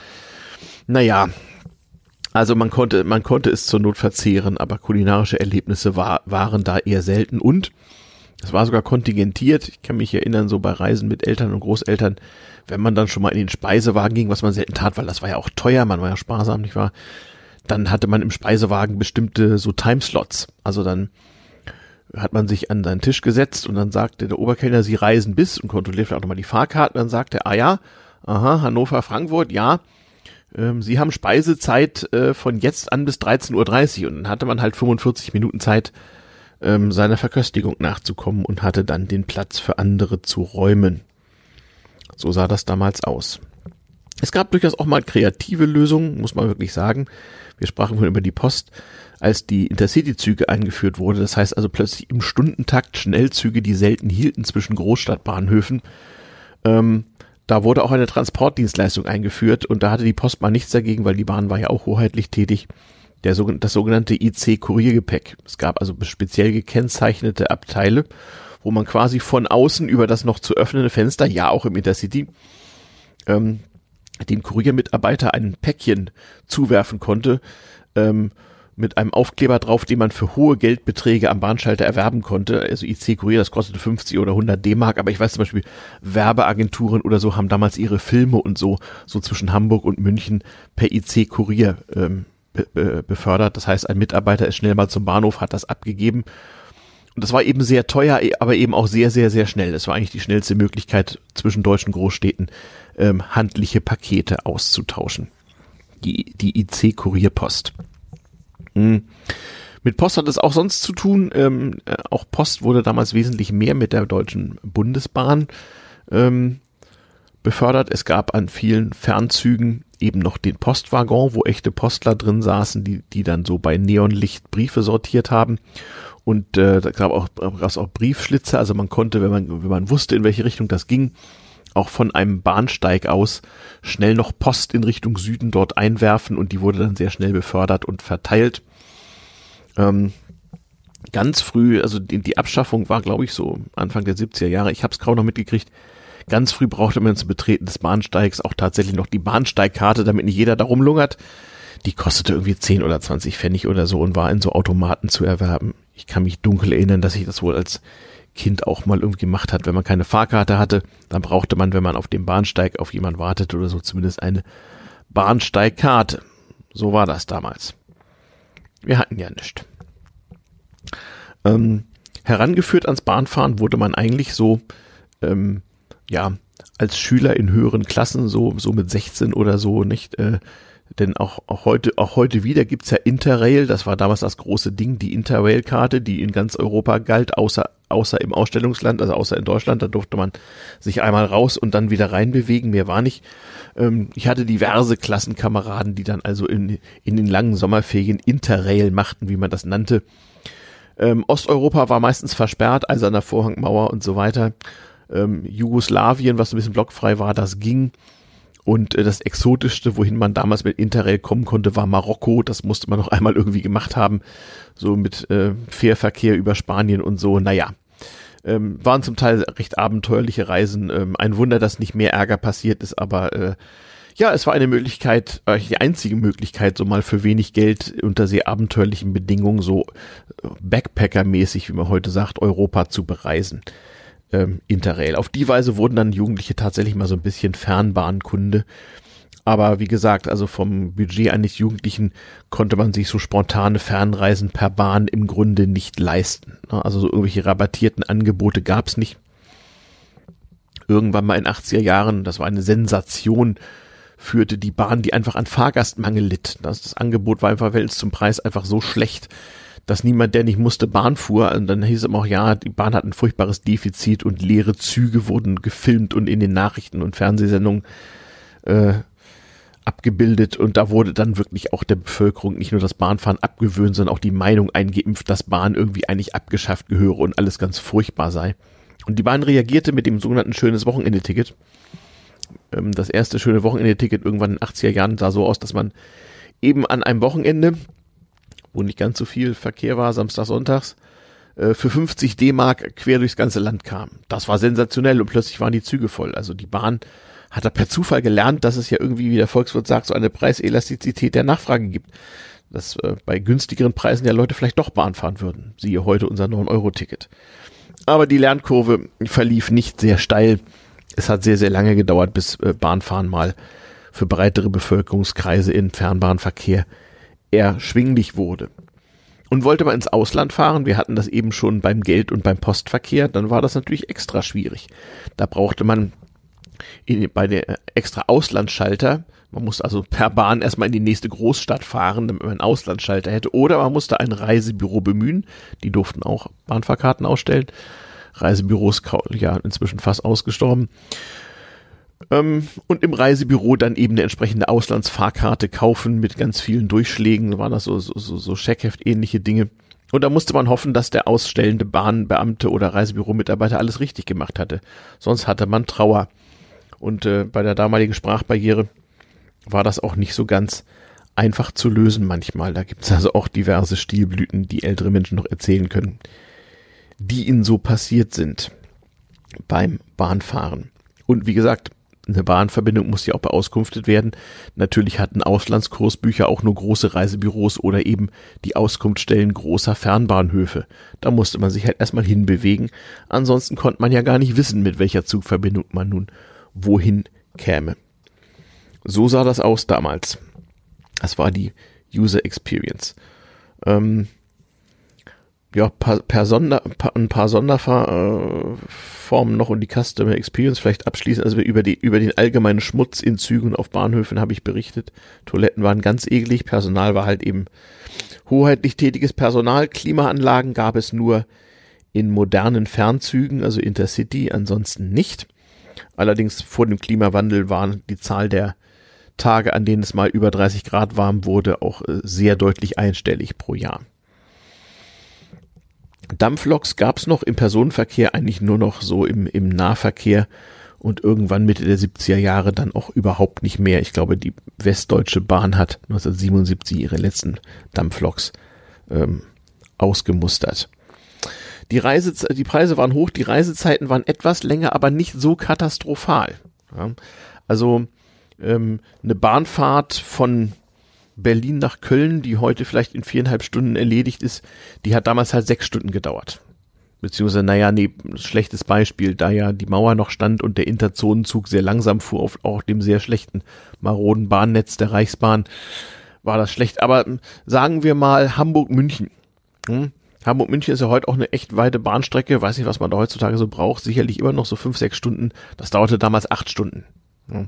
Also es war mit den damaligen Mitteln schon, schon relativ schnell und auf jeden Fall auch zeitlich nicht unbedingt langsamer als mit dem Auto, aber man muss natürlich am Zielort hatte man im Wesentlichen das Taxi und in Großstädten so ein bisschen ÖPNV, also auch da, es war keine ganz billige Angelegenheit, so dass insbesondere in den 70er Jahren sich Deutschland eigentlich eher das Autofahren ähm, angewöhnte, statt die Bahn zu benutzen.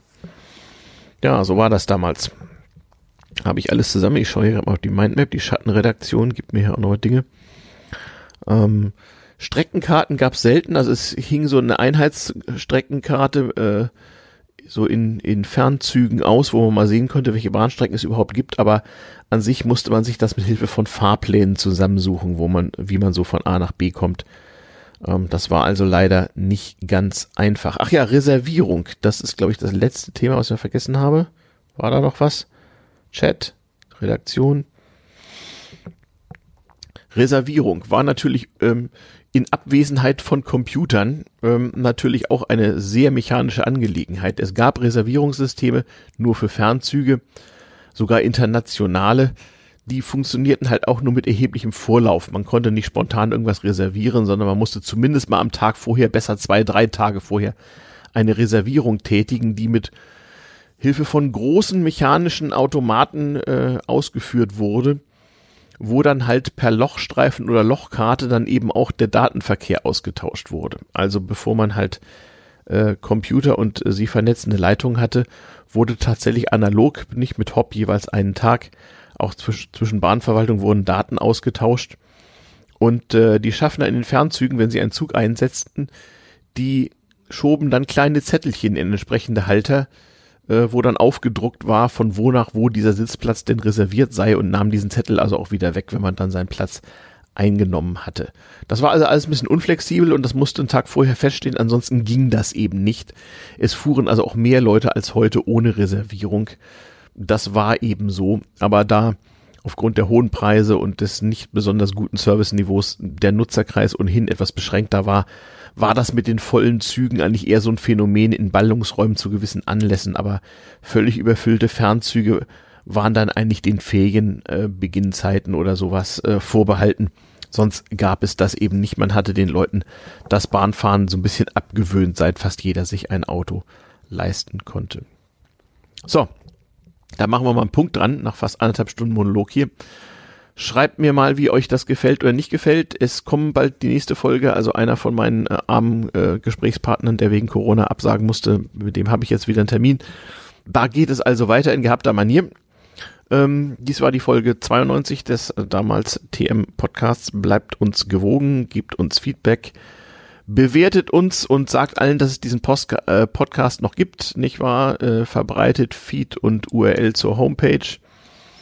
Ähm, Apropos Feed, nicht bewertet uns zum Beispiel auch auf der freien Plattform Feed, fyyd.de oder halt den üblichen, nicht äh, Apple und Google Podcasts und sowas alles. Denn es sollen ja möglichst viele Leute wissen, dass es diesen Podcast gibt und noch gibt. Ja, damit grüße ich euch, bleibt mir schön gesund und bis zur nächsten Folge, euer Ayuvo. Tschüss.